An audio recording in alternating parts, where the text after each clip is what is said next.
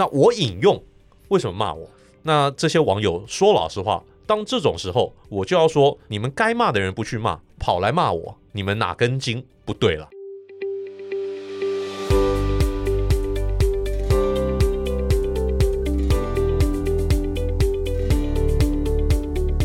爱你的运动，秀你的世界，欢迎各位听众朋友锁定《运动世界趴》。《运动世界趴》呢是由运动世界自制的 Podcast 节目，在每一集的节目中，我们都会用最丰富的体育话题来陪伴大家。我是主持人君代。如果呢讲到体育主播，大家觉得什么样类型的主播听起来最对你的胃呢？有的人可能会喜欢比较沉稳，有的人呢可能喜欢比较激情，那么有人呢可能会比较喜欢有趣啊很多梗的主播。啊，对我来说呢，如果主播啊又热情又有梗，那么在观看比赛的时候，真的可以说是一大享受。那么在今天的运动世界趴，我们就特别邀请到这么的一位主播，他可以说是用生命哦，用很多不同的梗，用无所不能的各种赛事都能播的方式来带给大家不同的享受。这个人就是什么运动都能播的林伟霆主播，欢迎伟霆哥。哎，君太好，大家好。哇，首先呢，真的非常欢迎哦，伟霆主播来到我们的运动世界趴。那一开始呢，当然还是要不免俗的问一下伟霆哥，自己为什么会走上转播的这一条路呢？我觉得其实有点阴错阳差哎，我当初一开始我的对职涯的想象，在学生时代的职涯想象，事实上从来没有把运动主播列为我可能的梦想之一。嗯哼，在大学的时候，虽然念的是大传系，对，但是我主要选的组别是广告组。所以我当时的梦想是想要去广告公司当，目标是要做到创意总监。哦，广告公司的创意总监的创意总监。但等到大学大学毕业之后，那我去工作，那因为我喜欢音乐，所以我的第一份工作其实跟音乐有关。音乐吗？跟音乐有关。嗯哼。当时也没有想到，这个运动主播这个事情还从来没有出现在我的脑海当中。我只是一个单纯的喜欢运动的年轻人。然后等到我父母问我说：“哎，你这样子干这个薪水这么低的一个音乐的工作，也不是个办法。你要不要申请出国啊？”居然出国还是我父母主动叫我去的。嗯哼，我说：“哦哦，好啊，反正就一边工作一边就申请出国，还真的就申请到了。那申请到了以后就出国念书了。那在美国的环境相对的比较无聊。”但是无聊的一个好处就是你有非常多的时间可以去运动，再加上美国那边跟台湾在下这个夏令时间的时候。那真的很夸张啊！到了晚上大概九点钟，天才会全黑。嗯哼，所以就说你可以从事户外运动，你可以在户外那个篮球场打球，或者在跑步，或者是玩 flag football 的那个时间，你可以玩到晚上八点钟。那个那个是很过瘾的一件事情啊，超级过瘾，超爽的。就是你觉得哇，好多时间可以利用哦，所以你可以想象到为什么美国的运动那么的强盛，因为他们你看高中生到了。下午两点钟就放学，哇！两点钟到八点钟，你有六个小时，足足六个小时的时间可以供你去运动。所以你说运动人口多不多？超级多的。当然，除了典型的那种宅男宅女，放这个放了学就回家打电动以外，嗯，大部分的人其实都会保持这种运动习惯，而且都不止一种，对不对？嗯，大部分啊，对，大部分啊，都都玩这样子。对，大部分的人可能就像我一样，嗯，因为你不是特别 particular good in anything。你不是在某一项这个专专业的领运动当中，你特别强，强到出类拔萃，强到特别好的，那这种时候，你既然没有任何一项特别好，那你能做的就是尽量都玩，看看有哪一个东西你觉得最有兴趣的，你最喜欢的，然后你表现稍微好一些的。所以在在去美国之后。我开始第一个大量从事运动，第二个也大量的去看运动，然后包括美国的二十四小时的的 ESPN 的节目，然后太多的运动转播，包括 local 的电视，全美联播的一个电视，然后周末看不完的足球赛，每天看不完的棒球赛，每天看不完的 Sports Center，有各种的一个运动的养分就在那边，只看你要不要去汲取而已。我家里面的那个电视台，要感谢我的室友。我的室友是个博士班的学生，他永远在做实验，永远不在家，所以没有人跟我抢电视。电视都你的，电视都我的，所以我的电视是永远 on 的，即使我睡觉，我都睡在电视前面。因为这样子，我一方面就是借此来锻炼我的英文，然后把我的英文听力，希望能够就很清楚的听懂他们在讲些什么东西。那二方面当然也就是吸取运动的养分。虽然说这个跟我当时我要写的硕士论文一点关系都没有，我的硕士论文还是关于音乐哦，还是关于音乐的硕士论文，硕士论文是关于那个音乐媒体的硕士论文哦，所以还是这个时候运动没有进入到我的脑海当中。哇，已经每天这样子看了，这样子听，嗯、可是还是没有特别进入到伟霆哥的职涯规划里面。这个时候我跟运动唯一的的生涯的一个连接。大概发生在我在我们学校学校里面的那个健身房打工，那时候是大呃是硕几啊？硕二的时候，硕二的硕二的时候，那时候课已经变少了。嗯，那最主要的工作就是要把论文完成。对，那有一些空余时间，我就跑到我们，我就问问问问系上的工作人员说：“哎，我能不能去打工？”说：“可以啊，你的签证是可以打工的啊。”就去，我就去了。嗯，就在我们的学校的我。必须，这个必须要说，佛罗里达大学是一个很愿意投资在运动设施的学校上面，嗯，不只是给正式的校队有最好的这个装备、最好的一个设施，所以我们学校的足美那个美式足球队就每年帮学校赚个几千万美金回来，然后这这笔这笔钱就是专款专用，全部都用在学校的体育部门当中，然后另外剩下的就是新建。一般学生也可以使用的体育场馆、体育设施。呃，你如果说看过台北那个台湾的那种一般的那种市民体育中心，什么某某区的那个体育或那个活动那个运动中心，我们那个学校里面的设施吊打这些运动中心，堪称职业队等级。到底没有到职业队等级，但是就是什么东西都有。嗯，我是那我打工的那个健身房里面，里面有攀岩场。有高尔夫球练习场、攀岩场，有三个篮球场，有网室内网球场，有游泳池。你说这个规模大不大？难以想象。对，而且进去重要的是不用钱，学生不用钱。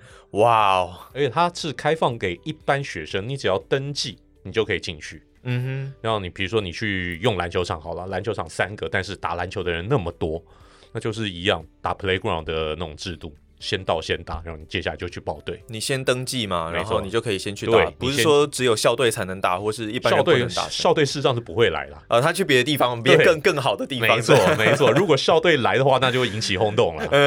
OK OK，哇，这真的是蛮有趣的一个体验。所以那个时候在健身房开始工作之后，嗯，然后就自己等于说有点置身在运动的环境之内。是从那个时候开始这个契机吗？但我那个时候的目标。其实说老实话，我是希望能够继续攻读博士班，然后未来当未来是希望当教授，那是我的当时的目标啊。可是因为毕竟现实考量，嗯，再去念博士班是一笔非常大的开销。我记得美国他们是越越高越念上去会越贵嘛，因为你花的时间就越多了，嗯、那个时间就时间就代表着金钱的压力。对，那跟我父母商量过之后。他们觉得这个开销实在太大，然后如果你又申请不到奖学金的话，哦，OK，哦，因为文科的人其实要申请奖学金是相对困难的，比起理工科来讲，哦，文科的比较困难，文科的困难非常多。嗯哼，那文科因为文科没有实验好做，哦，对，因为理工那一些的可能还有一些实验那些主要这些主要这些理工科的就是靠着这个实验去当研究助理，嗯，来换取奖学金。嗯哼。那文科的没有实验好做，所以要拿奖学金就相对很困难，除非你的成绩真的是出类拔萃。那那个时候就开始想，那我去找工作吧。然后第一份的的就拿到硕士以后的第一份工作，其实是在美国的广播公司。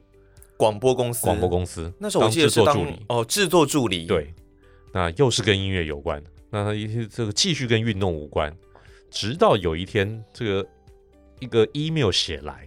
Email 对，就是我的在佛罗里达大学的硕士班的学长林志龙先生。哦、oh，OK，对，林志龙那个时候先回台湾，那他已经顺利的在 TVBS 当到主播。以前都看他播 NBA 啊。啊，对对对对对，嗯、志龙学长极为资深。嗯，然后他就问我说，他也知道我喜欢运动，因为毕竟我们俩都运动咖的。然后他就问我说，现在 TVBS 要招考记者。问我有没有兴趣回来？TVBS 就是那时候年代嘛，对，就是年代的前身了。嗯，年代的前身。对，TVBS 就是当时的从这个严一路的严格从最早的欢乐放送台、嗯、欢乐无线台，哇，这些那个都是播职棒的时候，那那时候播职棒跑带的，嗯哼，嗯，是那个没有没有没有就没有 SN 机车把讯号打回来嘛？那那个时候就是录完这三局录完，赶快赶快送啊，赶快那个袋子赶快送回去，送回去播。用跑带的方式，好紧张哦。对，有点像是那个电影以前那个电影院跑盘带那种感觉哦，就那种概念。对对对对对，而且好那个这个这个题外话，反正就有趣有趣，就是 TVS 征呃招考记者有没有兴趣回来？我一想，哎，跟运动有关的工作，哎，太好了，那回台湾吧。心里面这个声音就跟我讲说，那就回台湾试试看。那我就辞了美国的工作，就回台湾来参加 TVS 的记者的招考。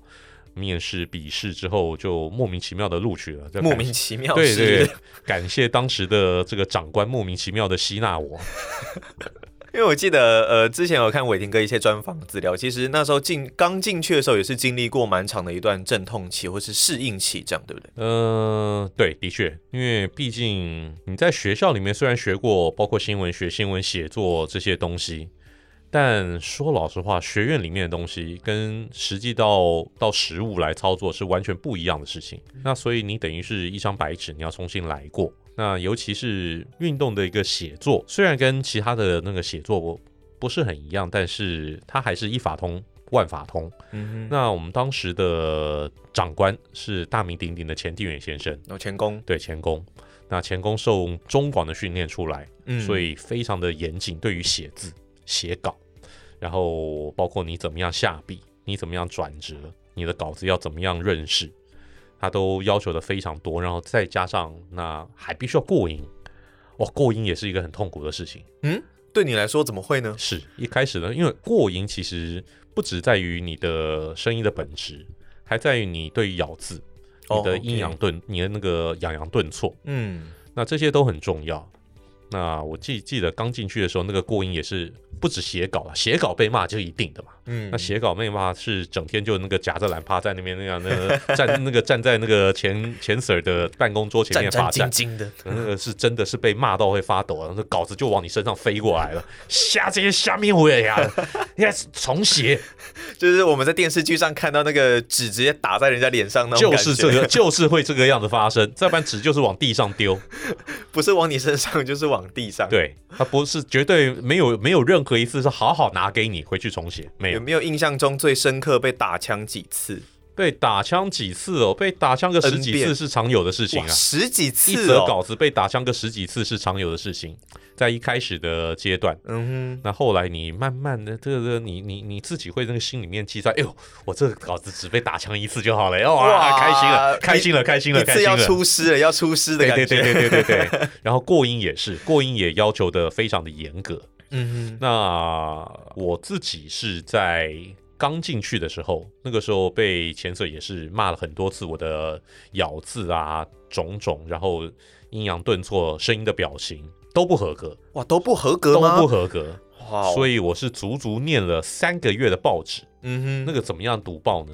就是报纸打开，从头版头开始，记者萧白雪这样子，像这样的这样这样一路念下来，总统府今天公布重大人事消息，就这样开始念。从第一从头版，起码要念到三版才 OK，才 OK，把每一则新闻全部都念完，然后把它录起来给前工听这样子。没有没有，他哪有那么多美国时间来听？哦、反正就是你，这是你自己，自己要进步。对，他就是要求你要自己这样练习，这是你自己练习的过程。嗯哼，那所以每天就是要提早进办公室。所以当时虽然规定十点钟上班，但大部分的时候我就是九点钟先去读报，先读个一个小时，先读个一个小时，然后再开始工作。那我们的工作多半是要等到直棒打完以后才下班哦，因为哎，是直棒打完之后才可以出产它相关的新闻内容。没错，对。那就算是因为因为当时 TVS 有体育新闻嘛，嗯哼，TVS 的体育新闻是接在直棒后面的，有点像未来现在的模式，就像就是就是跟现在未来是一模一样的安排方式。嗯哼。那所以说，我们要等到新闻播完，因为我们当时的工作就是记者，记者就是公稿给每天的新闻，那就是你必须要看完自己的新闻以后才准下班。哇，那应该都过十二点了吧？过十二点倒还不至于啦。当时的中华职棒节奏其实比现在的、哦、现在比现在快了，比现在快很多。okay, 嗯，当时可能可以到二字头。对，当时应该二字头常二字头不是不常有的事情。嗯哼，然后大部分的比赛是正常。大概十点钟打完，已经算是今天晚上蛮晚的，顶多到十一点，然后再等那个主播，嗯、因为当时的主播都是资深的，嗯、像是钱工，嗯哦，然后或者邓邓工，哦，OK，嗯，那他们对他们播播完新闻以后就来检讨，哦，开检讨会，对，开检讨会，检讨完再回家。那应该过十二点吧，这样的感觉 应该差不多啦。总之就是每天工作时间是蛮长的，嗯，那但这个是一个呃学习基本功的时候，所以我觉得没有什么好抱怨的。对，学习基本功基本上就是就是一个你必须要做的一个过程，就像是你做任何的一个运动，你不做好基本动作，不做好最枯燥的那个反复的练习，你是没有办法成功的。那所以我觉得那段时间，包括前工的一个指导，邓工的一个指导，都对我帮助非常的大。所以从那个时候开始学习了很多咬字啊、播报，然后抑扬顿挫的这些技巧之后，开始慢慢的就有坐上主播台机会吗？没有，还是经历了很长一段时间，还是要经历很长的一个时间，嗯，然后慢慢的等待机会。然后当时就是看着跟我同期的，甚至比我晚一点进来的。都纷纷已经有机会去播了，心里面难免会有点阿杂的那种感觉啦，可以理解。但后来有机会播，是因为台内有一个有一个项目突然之间出现，叫做 NCAA 篮球。那当时又因为林志龙学长已经离职到了力霸友联去播职篮了，去播 CBA 了，嗯，所以高薪挖角啊。嗯，然后就变成在台内没没有人去，没有没有人知道 NCAA 篮球是个什么东西。那时候都没有人知道这个东西，基本上没有。因为你要了解 NCAA 篮球，你可能必须要有点美国求学的一个背景，哦，你才比较容易懂。因为当时就算是连 NBA。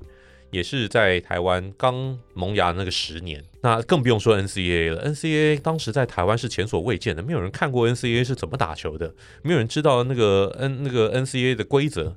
当时这个 NCAA 他们的 shot clock 是四十五秒，哦，那个时候是四十五，那个时候是四十五秒。OK，哦，那那那个这个规则，说老实话，当时百分之九十九的篮球迷都不知道，那就必须要有了解这个运动的人就开始播，那高层就想到了，哎。这个小子，每个那个美国，回来的，美国回来的，问问看行不行？我说可以啊，哦来啊，哎，就播了，就播了。所以记得第一场比赛是跟 Kenny 高景言一起合作哦，那个是我第一次去播比赛，也是他第一次播比赛。哦、我们两个人紧张的要死、啊，我们两个紧张的 半死啊！可是就紧张，还要那个瞎装轻松。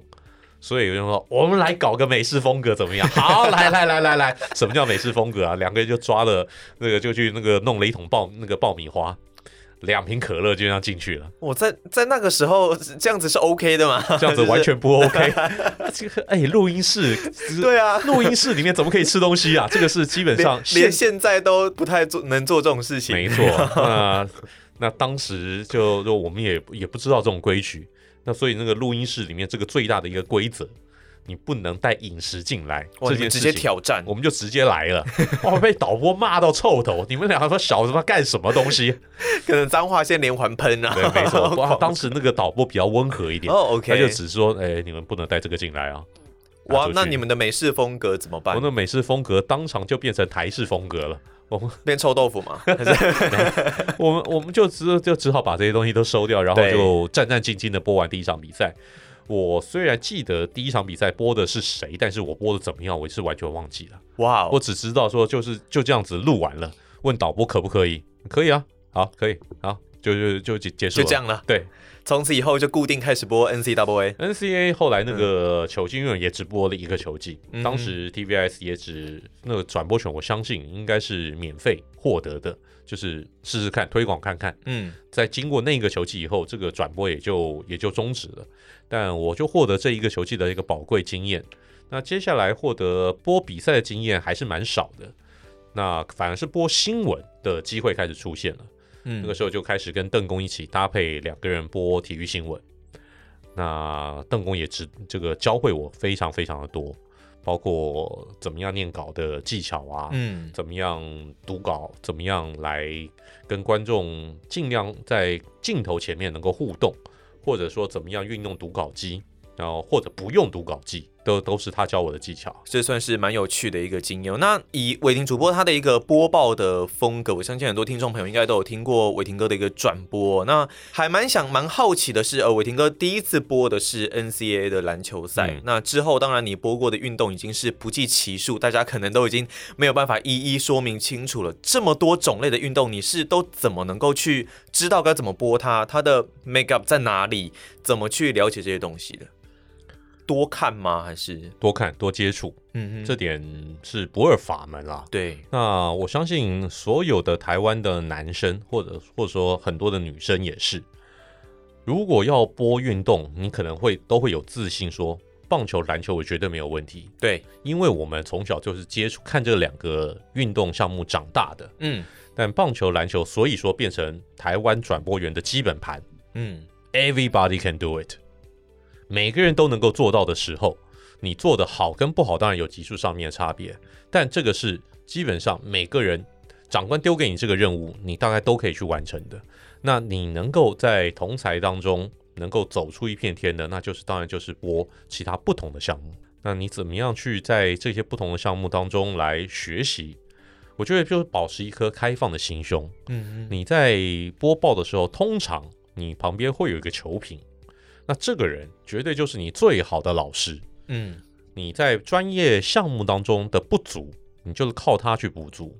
他会在比赛当中讲出他的专业，那你能做的就是尽量在这个时候偷师。我讲我讲我的，但是他什么时候插话，他什么时候把他的专业的元素加进来，来让这个转播变得更丰富，那就是你必须要学习的。那毕竟，当你主播也具了也具备一定的专业程度的时候，就像是棒球，虽然说我投不到一五零，但起码我能够分辨出一五零跟一六零的差别。嗯哼，我能够分辨出这个好的变化球跟不好的变化球的差别。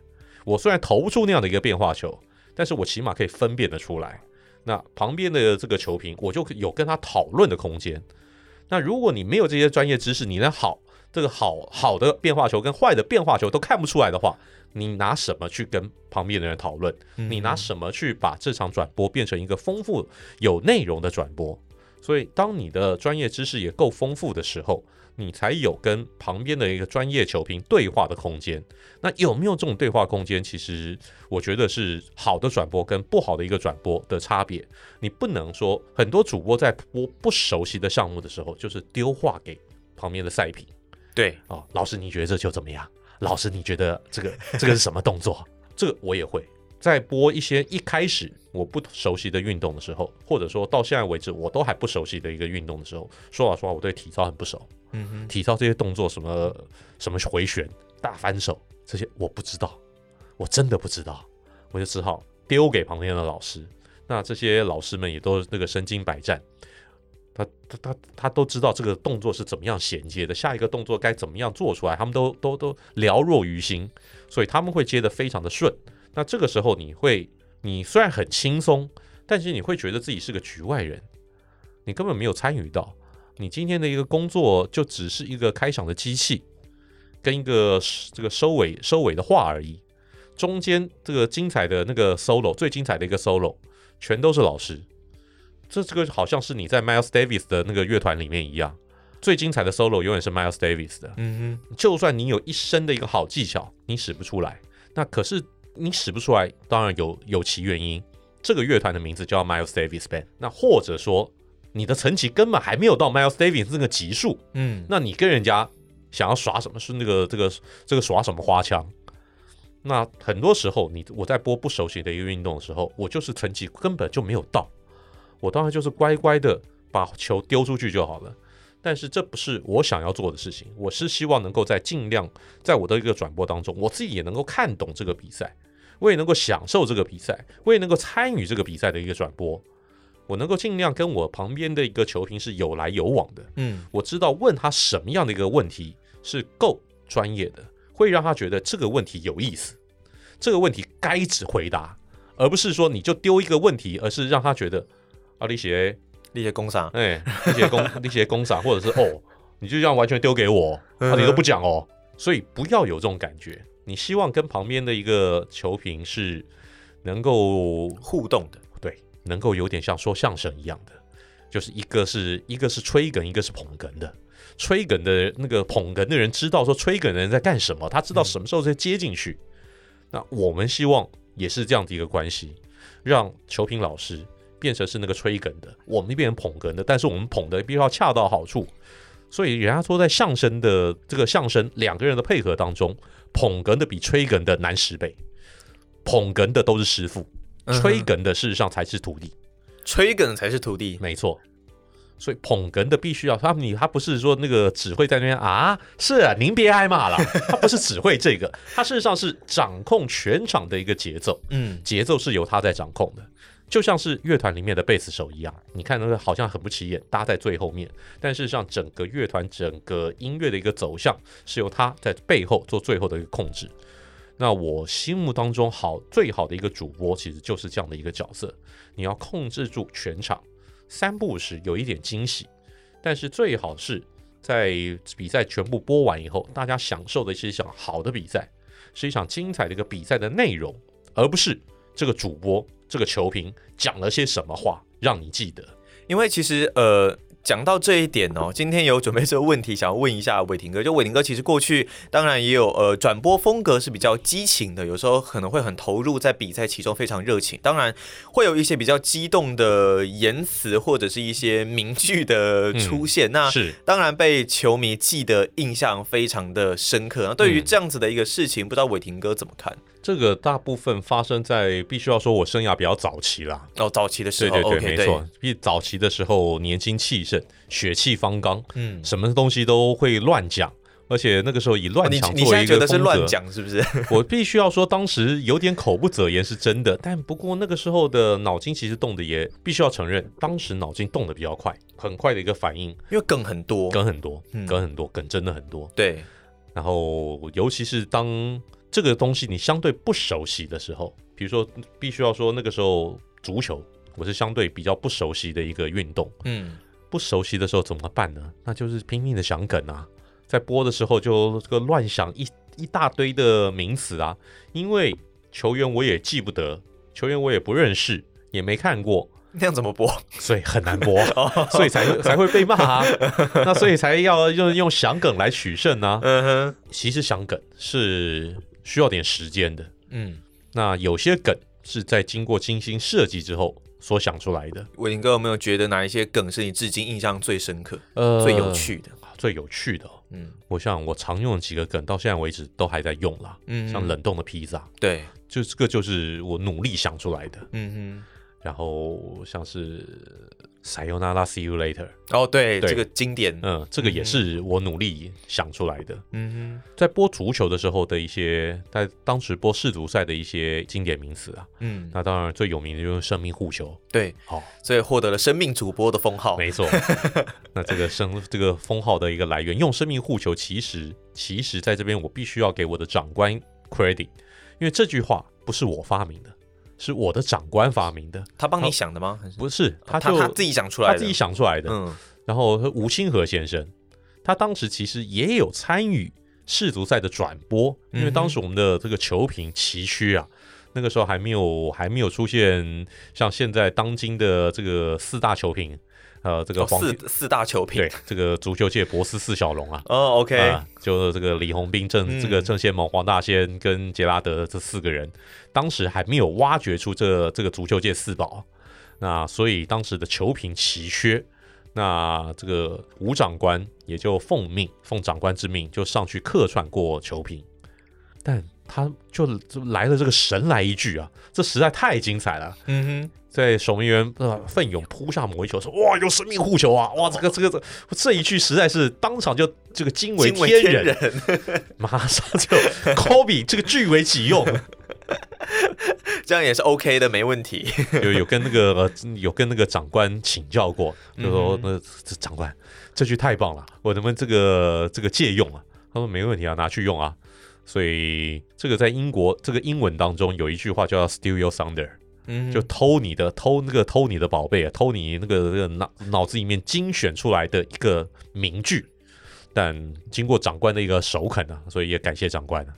因为其实呃，伟霆哥在出现一些比较呃之前年轻气盛的时候，出现一些比较争议性的用词的时候，比方说可能像北韩的那个矿工事件，嗯，那基本上以现在的伟霆哥来说，就是吸取那时候的经验或是教训这样子，嗯，然后在未来慢慢的做精进，这应该就是最后的一个发展方向。呃，矿工事件其实我还有话要讲，嗯哼，因为说就播当然是播北韩的比赛嘛，对对对，那他们是输球了，输球嘛，输巴西嘛，嗯，那而且惨败嘛，那那场比赛输掉以后，当然就在落后的时候就讲出那那北韩这些人是不是未来都要这个去当矿工啊？那其实是我发明的吗？当然不是，嗯哼，台湾的媒体其实四大报。当时的这个四大报平面全部都写，他们是事实上是有根有据的，说出他们有这样的一个有有这样的一个消息。嗯，那我引用，为什么骂我？为什么不去说这四大报的一个来源有问题？那这些网友说老实话，当这种时候，我就要说，你们该骂的人不去骂，跑来骂我，你们哪根筋不对了？嗯哼。所以有时有些时候网友的一个批评是无理的、无厘头的，完全没有道理的。你也是这种时候，我完全不吝于不吝于跟他们对干。嗯哼。但如果说网友的一个指教是有道理的、有建设性的，是我自己做不好的，我当然会接受。但如果是莫名其妙的的话，就别别怪我骂人了。嗯哼，嗯，哇，其实也可以听得出来，伟霆哥也是敢爱敢恨。那以上是伟霆哥来说啊，在担任主播这么久的一个时间当中，有没有什么样的挫折？是让你印象最深刻，甚至有没有曾经想过要放弃？当然有，挫折非常多。嗯，那个人在人在江湖 飘，哪能不挨刀啊？对，职场里面遇到的一个挫折多了。嗯，像我当时很大的一个挫折，在我必须要说，在年代时期，在 TVBS 的时期，一开始的时候，呃，应该说到了 TVBS 的一个中期的时候。哦，中期对，OK。那那个时候我。基本上是一直是属于苦守寒窑型，因为我都是关在台北的办公室出不去。那大部分的一个同事都可以轮流的去外地出差播比赛，那我就必须要关在台北办公室里面，基本上是很闷的一件事情。播新闻就只能播新闻，播新闻，然后播新闻以及做当时的呃大联盟日报哦，OK，就好球带的前身，嗯啊大联盟日报，因为。说老实话，好像还真的只有我一个人在做，所以我为了做做大联盟日报，最高纪录曾经快要两个月没有休假。哇，两个月没有休假，找不到人代班。OK，只有你能做。对。那所以当时是又累又闷，心里面就觉得很挫折，一度想放弃。对，为什么其他人都可以爽爽出差？出差到外面，那每天就只要播一场比赛就好了，还有差旅费可以拿。中华职棒，对，中华职棒、嗯、或者台湾大联盟、TNA 的比赛，嗯，那大家就爽爽的拿出差费，那在外面早上起来还可以去先游个泳，然后准备一下资料，再去球场，没错、啊，然后再准备播比赛，对，播完再再播完开心的去吃宵夜。那我怎么都是一个人在那个在台在台北台内对苦守寒窑，往往那个做完那个下班以后，那个台内办公室里面已经是半个人不剩，我是最后一个下班关灯的人。该不会是第一个来，最后一个走吧？诶、欸，倒不至于。有些时候，有些时候还真的这个样子。哦，哦，OK。所以会心里面会很闷呐、啊。那真的会比较闷，这是一定的啦。对，所以那个时候有长官，疼惜我的长官，看出我的心里面的不快乐。结果他就跟我报了一条路，报一条路，欸、对，这个从来没有讲过，在今天在这个节目当中，独家哦、在这个。节目当中第一次讲，就是当时台湾大联盟有四支球队，嗯，其中有一支球队是第一银行，第一银行，第一金刚，对，大家如果有印象的话，第一应该知道这支球队一个存在。嗯、那当时第一银行是刚接手这支球队，他们在行内行内几千人，没有一个。有运动相关的一个经验哦，大家都不懂，大家都不懂。可是董事长莫名其妙跟那个陈董还有邱董的一个交情，莫名其妙就说好来赞助，赞助个三年，嗯哼，然后就来了。他们莫名其妙就这个手上就多了一支球队了，哇，怎么办？那怎么办呢？他们于是当时他们就要总经理就要赶快要找一个人能够去当这支球队的管理的，去当这支球队的领队的。哦，领队哦，没错，就因为领队其实也就是职员嘛。其实也就是职员。当时台湾大联盟的环境跟现在的 CPBL 不大一样啊、呃，可是他们就需要一个这样子一个人才。长官就跟我讲说，他们现在有这个职缺，你要不要去试试看？哦，你是说 TVIS 的长官问你？没错，有这条路。私下跟我讲哦，私下跟我讲，嗯，然后我就好啊，我那时候可是后来没有去嘛，我就去应征了。哦，有去应征完，对，应征完，然后然后就这样这样考试考试啊，考试考什么？稍微考考运动吗？嗯，考一些对对跟那个运动有关的一个尝试啊。Oh, OK，那这他们也没人没人会出考题啊，所以很明显的就看出来这个考题很简单啊。嗯，OK，啊，然后再加上，然后再跟总经理面试，董事长面试，面试完以后，好，那个人那个经理就跟我讲说，好，你准备可以来上班了，薪水多少多少多少啊，这个进入到我们行内就是正式的一个职员，哎呦。第一银行的正式职员呢，然后可是呢，就按照那个你的职等来续薪，所以薪水其实不高，远比我想象当中那个薪水啊低很多。怎么才这个样子？我心里面就就就就就就开始考虑了，就开始怀疑了，比 TVIS 低很多。低一些哦，低一些，OK 啊。但原本预期如果跳槽过去的话，应该是至少要要要高一些，要高一些吧？对，高一些，起码就算是平一样也好吧。而且你是被挖角的，对。所以后来就就提了一些要求，就说我可以来，可是薪水要怎么样？怎么样？怎么样？结果这个人资一听就是不妙了，破局，破局啊！哇！上报给总经理，总经理就说：“那你就，那你就继续继续继续留在 TVS 吧，你不用来啦。”嚣张成这个样子啊，你啊，没有基本基本条件嘛。那所以那个时候还有一次，还有一次哦，所以第一次是差一点要去当，也是也是对，差点去那个第一银行当领队嘛。对，然后第二次是 Nike 出了一个行那个行销经理的空缺。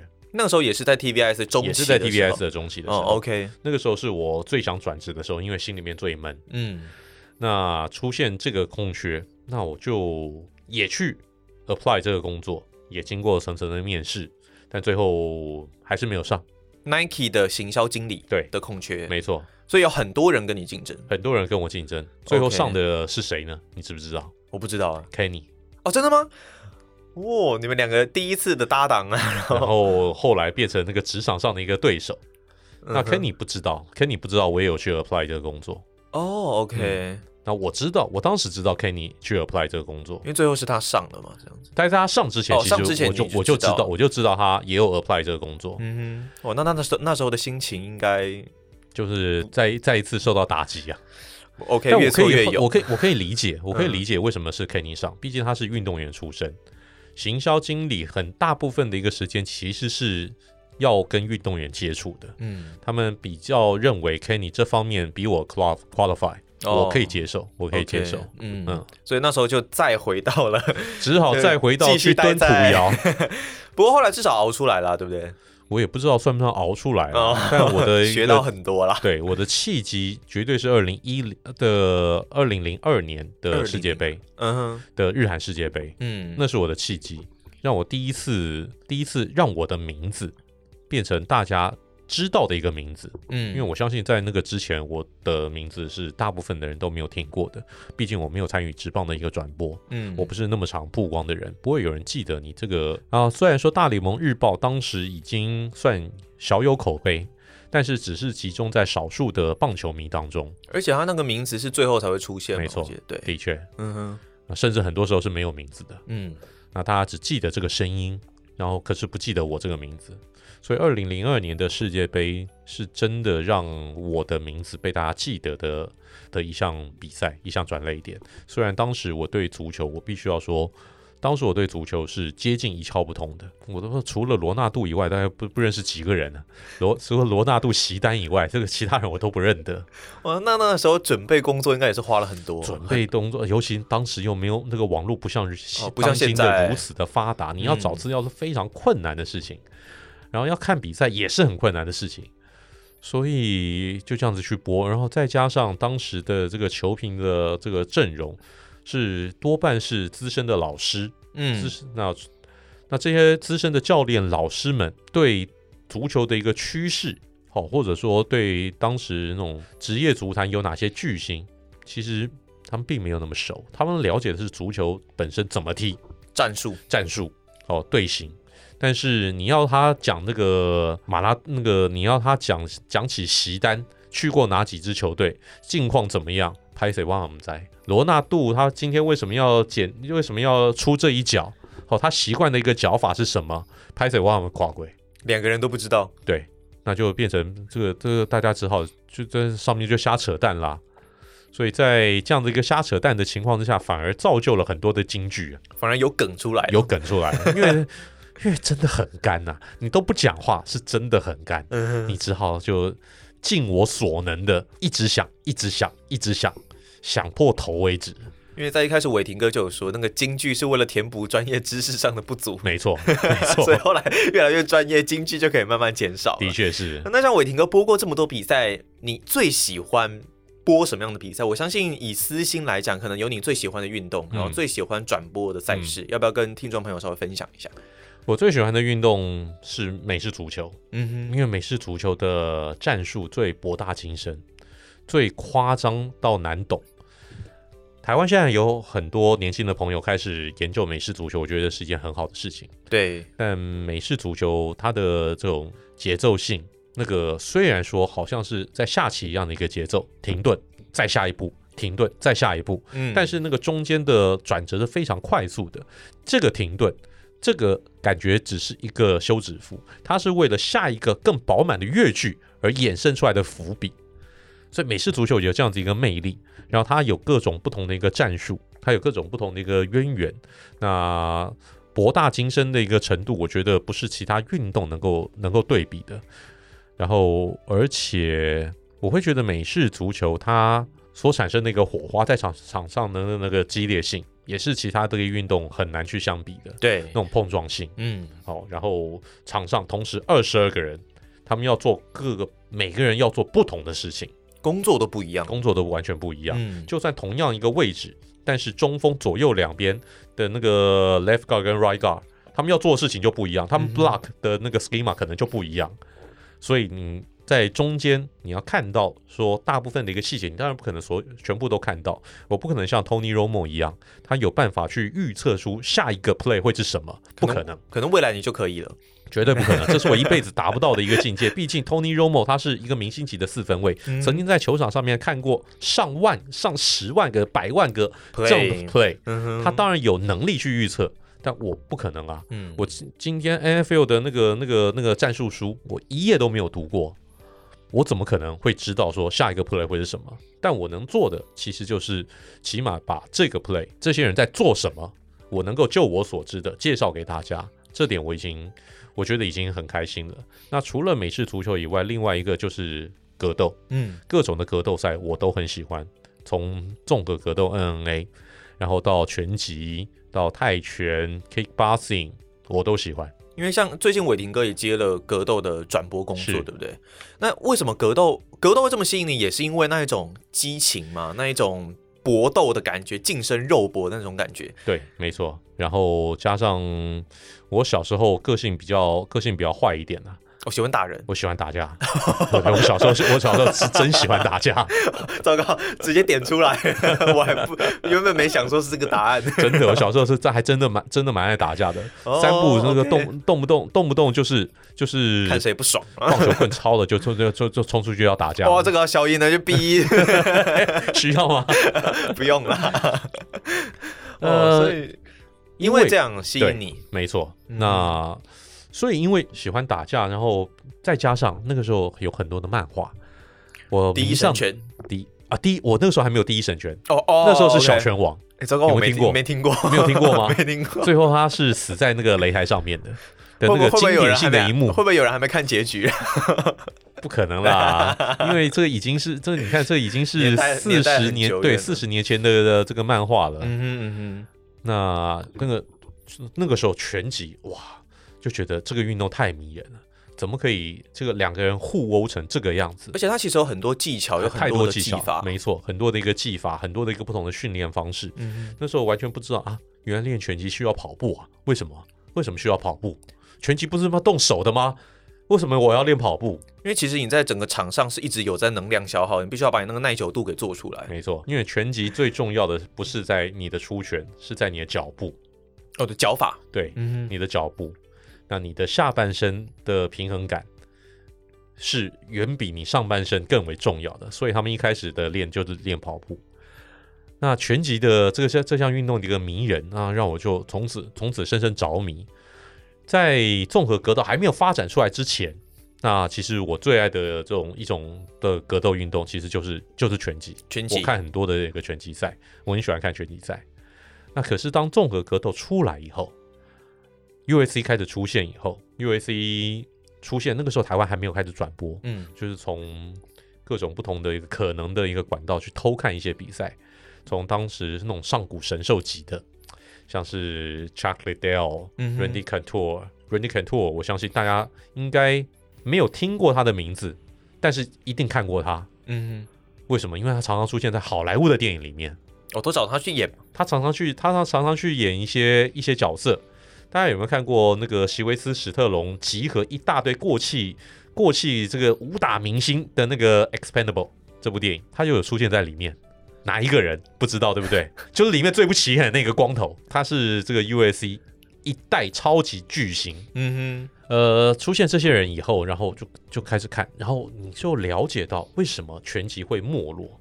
因为在 U、哦、了解到拳击对，在 U.S.C 兴起以后，拳击的市场相对是没落的，拳击就变成慢慢有点像是棒球一样，节奏缓慢，嗯哼，观众人数观众的一个人数在递减，然后观众的一个年龄层在急速的老化，嗯，只剩下缅怀过去的老人都还在只看拳击赛，变成年轻人不愿意投入，对，年轻人是不愿意投入，年轻人全部都年轻的格斗迷全部都转向到综合格斗，为什么？因为综合格斗的节奏快太多了。嗯，如果说呃拳击是一个三十三转的唱片，USC 综合格斗就是七十八转。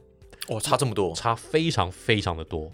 那个转速是完全不在同一个等级上面的。节奏动作。虽然说那个大部分的一个综合格斗赛是一回合五分钟，但是这五分钟当中什么事情都有可能发生。嗯，不像拳击，拳击就是看两个人在那边互殴。就互相那样打来打去，就这样格挡闪互打。对，但综合格斗什么事情都有可能发生。你有可能会出现拳击的一个兑换，嗯，你有可能出现腿突然踢上来踢技，对，嗯，那你有可能突然出现摔，那你有可能突然出现那种态势的情报，那你有可能突然出现在地面上面的一个柔术式的一个降服，你有各种不同的一个可能性。然后这个选手们怎么样在各种各种的一个武术当中，在不同的武术当中互相转换他的这个技巧，突然之间从武当派突然之间转到少林派，又他妈变成昆仑派，变华山派，你就必对你就必须要在这种 各种的各种不同的一个门派当中，突然之间你那个 switch 你必须要转换的非常快，嗯，因为对手可能就这个时候用这招攻击你，下一招他突然这个时候用降龙十八掌，下一招突然出现了打狗打狗棍法，哦。你根本丐帮都来了，你根本不知道对手要用什么样的招数来对付你，嗯、你也得得你也得要去应变，所以就变成综合格斗的一个不可预测性远比拳击要来的高，那变成综合格斗成为这个格斗界的新宠，所以现在的那个综合格斗吸引的年轻的族群，这个远比拳击要来的多很多，所以为什么现在综合格斗变成当今格斗界的一个主流啊？所以拳击界其实是。是他们必须要，他们必须要去担心的。那目前他们有做哪一些的改变吗？你说拳击吗？对，做不了改变，没有办法，这个有就就有点像棒球一样，那是你的本质，嗯、这是你运动的本质。OK，、嗯、你怎么办？你这个拳击要要要开放开放大家摔吗？不可能，你改变了就不是拳击了。嗯。那拳击能做的就是现在能做的，其实就是培养一些相对年轻的巨星。嗯哼，因为毕竟任何的运动是需要明星的。对，所以我觉得拳击界这几年培养出不少的一个年轻的一个巨星，这是好事。嗯，你要培养出这些明星，这些明星打比赛的时候，比场子就会热闹。他作为压轴主戏的时候，这场秀就会好看。所以我觉得这是拳击界现在。唯一能做的事情。就也才比较能够吸引年轻人投入、啊，没错。好，那当然，呃，从今年初开始，当然整个运动界受到了蛮大的一个影响。当然，因为疫情的关系嘛，那呃，有很多的可能像伟霆哥这样自由接案的一个主播，可能会受到蛮大的一个冲击。那在这段期间，伟霆哥有没有做了哪一些改变，或者是说针对这样子的一个情形，你觉得可以怎么去突破？比方说，可能像伟霆哥有自己开一些频道啊，做一些其他的尝试等等。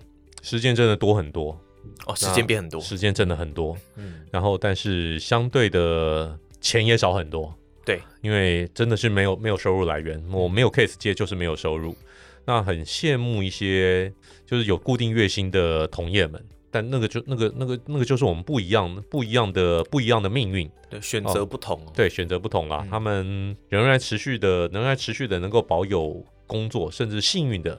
就我所知，很幸运的某些人是就是爽领啊，这个是也是没办法，是因为想没有比赛，想工作也没比赛可以播啊。嗯，对对，那就就爽爽的领啊，做做做做其他东西。但那个就例外这这这段期间，我跟另跟一位也是热爱的热热爱运动。的一位剪接师就合作，我们做了我的那个、哦、那个 YouTube 频道，对，呃，生命主播狂想曲，嗯，那在这边学到了很多，其实制作自己制作节目、自己拍 YouTube 的一个经验，那也去观摩了很多那种当红那个当红炸子鸡他们的这个 YouTube 影片，嗯，有些做的真的很厉害，真的是有水准。那他们构思的一个方向，然后拍摄的手法、演绎的内容。其实都完全不是我这种以前做电视出身的人的一个逻辑范围之内，就逻辑真的跳动跳很多。嗯，那也让我知道说，哦，原来当今的一个网络，现在年轻人的一个世界是流行这样子的语言，是运用这样子一个操作手法在做。我虽然试图想要跟上，但我自己知道脑筋还是不是那么容易转得过来。但能够尽量做修正，就尽量去做修正。然后也知道，就让我这段期间的一个做 YouTube，让我知道了网络上面原来还有这么大的一个空间可以来运用，可以来操作。嗯哼，那虽然说要在网络世界杀出一条血路不是件容易的事情，对，但反正前一阵的时间多，就尽量去尝试，能够做多好我也不知道，就像是我自己的播报。能够播得多好，我自己真的不知道，我也没把握。嗯哼，我只知道就是尽自己的全力去做，做得好，那就得之我幸啊，不得我命。嗯，那除了说这个 YouTube 以外，那也有人邀我做 Podcast，对，但 Podcast 实在我觉得好难哦。我为什么 Podcast 我觉得因为设定主题很困难吗？不是设定主题很困难，嗯哼，是访谈，当然。相对我觉得比较简单，对。但是如果当你自己要一个人哦来独白，oh, okay. 做完一集 podcast，那我觉得那个知识含量需要非常非常的高。对。那我还没有把握能够在固定的每，比如说每个礼拜量产出一集 podcast 来，我觉得对我来讲会蛮有压力的。因为如果伟霆哥想做，一定一定也是跟运动有关吗？还是有可能也会有音乐类的内容？我会想要做一个更。